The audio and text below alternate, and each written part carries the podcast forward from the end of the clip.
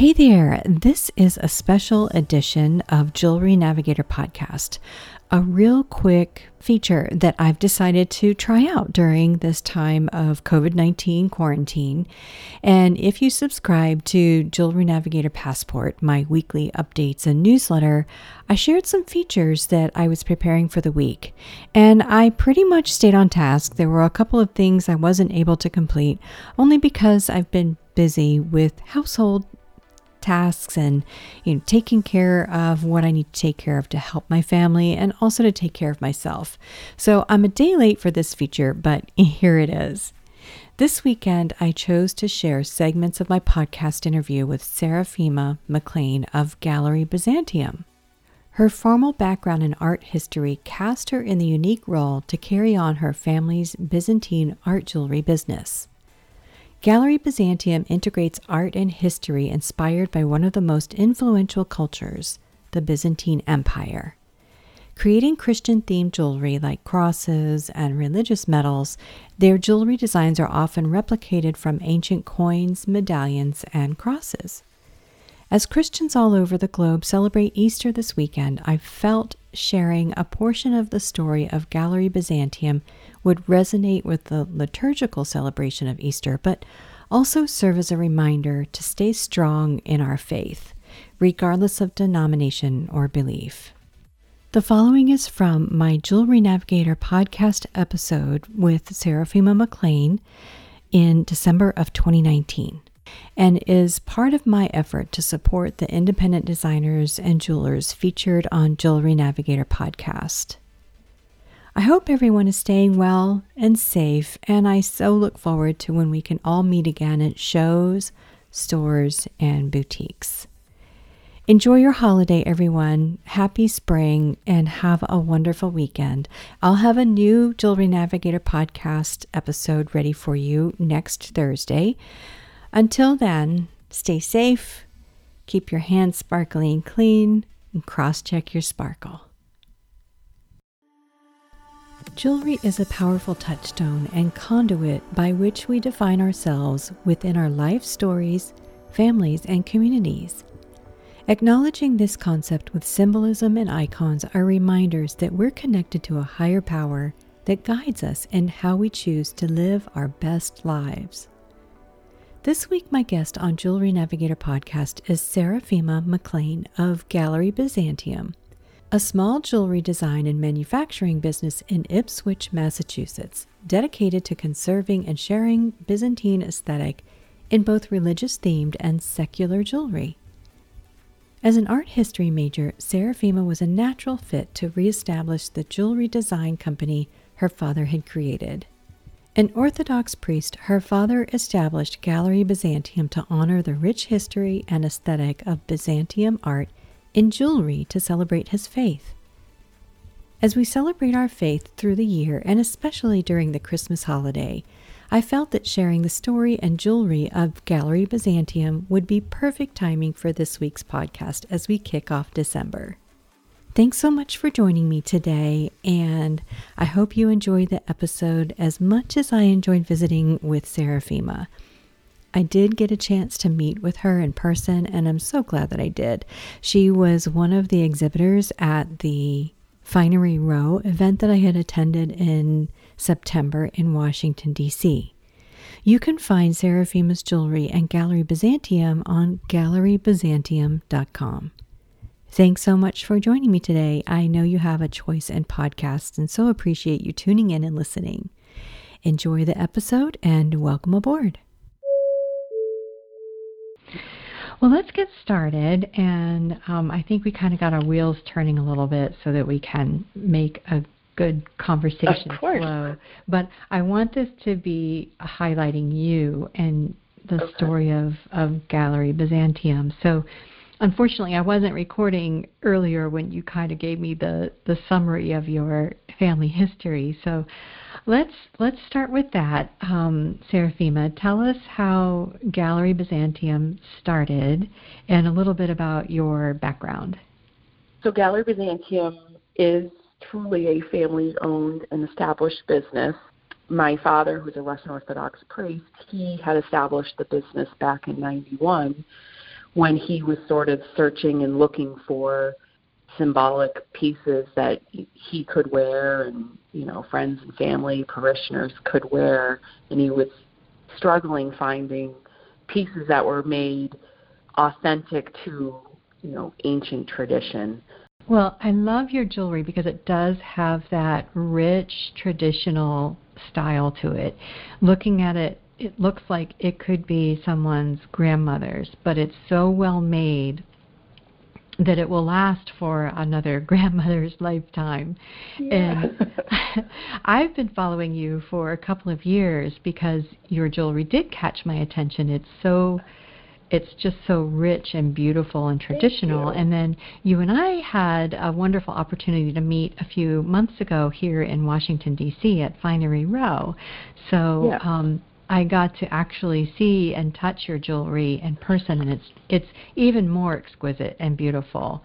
Thank and, you. I appreciate yes, that. Yes, in person. So, um, share with us a little bit about do you do you modify um, classical crosses, or do you do you come up with your own designs? So we sort of so that's you know, there's like that's like a multifaceted answer. Okay. So many of our designs are yeah, I hate using the word replica, but many of them are, you know, they're truly inspired by these ancient pieces that are, you know, some of them are in museum collections, some of them are just sort of lost out there in, you know, history, I suppose. Um, and so, and many of them are actually, when you come across these ancient designs, their original beauty is because of time passing has you know decayed or become you know something else but it's still you can see what was there.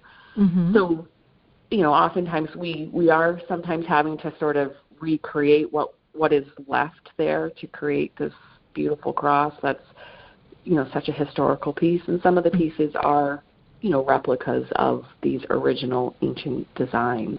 But then we also have many things that are inspired and born out of you know these ancient traditions.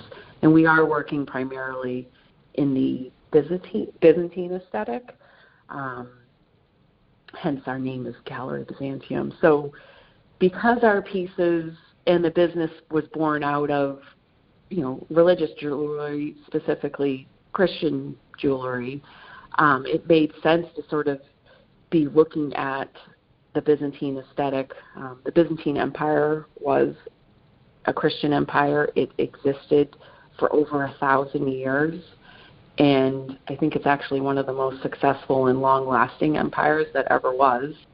And the the jewelry that that came out of that time period, it it, it just was a. I mean, they were they were geniuses. Really, they they were just creating beautiful um, pieces that were so deeply symbolic, whether it was um, symbolic, where it was sort of ver- presented itself very easily to you that it was symbolic, or just even by using colors and geometric shapes that sort of develop into into meaning. Mhm. Mhm. Like I'm on your Instagram feed right now and I, I see exactly what you mean. It's just that very um, some of it's exotic looking because it is has that Byzantine um, right that Byzantine style to it, but very traditional and classical, like the um, the Jerusalem cross. Yep. So the Jerusalem cross is a piece that um, so the Jerusalem cross has had so many renditions that have been done through the years, and it came into play in uh, I think it's like 1095 maybe. Okay. It's in the 1000s, and it was used as an emblem for the Crusaders. Okay. And through the years, people have interpreted their, you know, their idea of what the Jerusalem cross should look like, and it is a, a cross that's incredibly popular. People really love the Jerusalem cross. Um, and when we went about doing our Jerusalem cross, we really, we obviously wanted to capture what its meaning is. Um, and what its original intent was, but we wanted to make sure that it had a Byzantine look to it. And mm-hmm. so you'll know like ours has um like the arms sort of flare out and sort of go into like these thin little points at the end.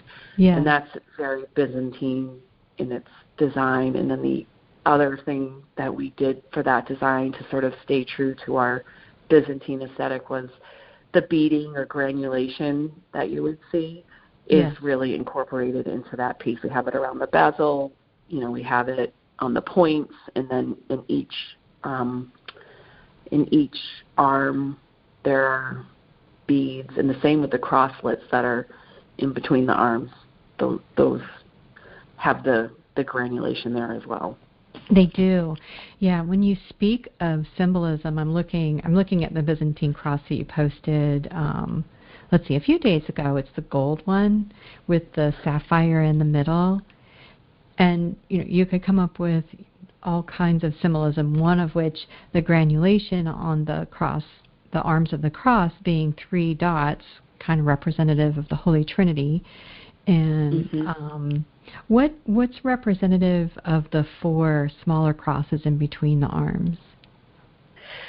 So the crosslets are said to represent, um, I think it's like the four Gospels Matthew, Mark, Luke, and John. Okay. Let's see here. Um, yeah, so the whole premise behind that is that um, the, the four surrounding smaller crosses represent um, the four evangelists Matthew, Mark, Luke, and John and the spread of Christianity from its origins in the Holy Land you know, to the four corners of the earth. I hope you enjoyed that portion of my visit with Seraphima McLean back from December of 2019. I loved learning about the symbolisms of the different crosses. There's so many things to learn, and now's a really good time to kind of dig into things that might interest you or that you're curious about. And if you'd like to hear this podcast episode in its entirety, subscribe to Jewelry Navigator Passport on one of the following podcast or music platforms. You can find Jewelry Navigator Passport on Apple Podcasts, Spotify, Google Play Music, and Podbean. I'll be publishing a new Jewelry Navigator Passport probably Sunday or Monday. So you can be sure to catch up on what happened in the past week and what's coming up in future weeks and episodes of the podcast, as well as other jewelry discoveries that I make along the way. You can subscribe to Jewelry Navigator Passport at jewelrynavigator.com. On the right hand column, there is a place where you can click and easily subscribe. So until next time, cross check your sparkle Stay safe and talk to you next time. Bye bye.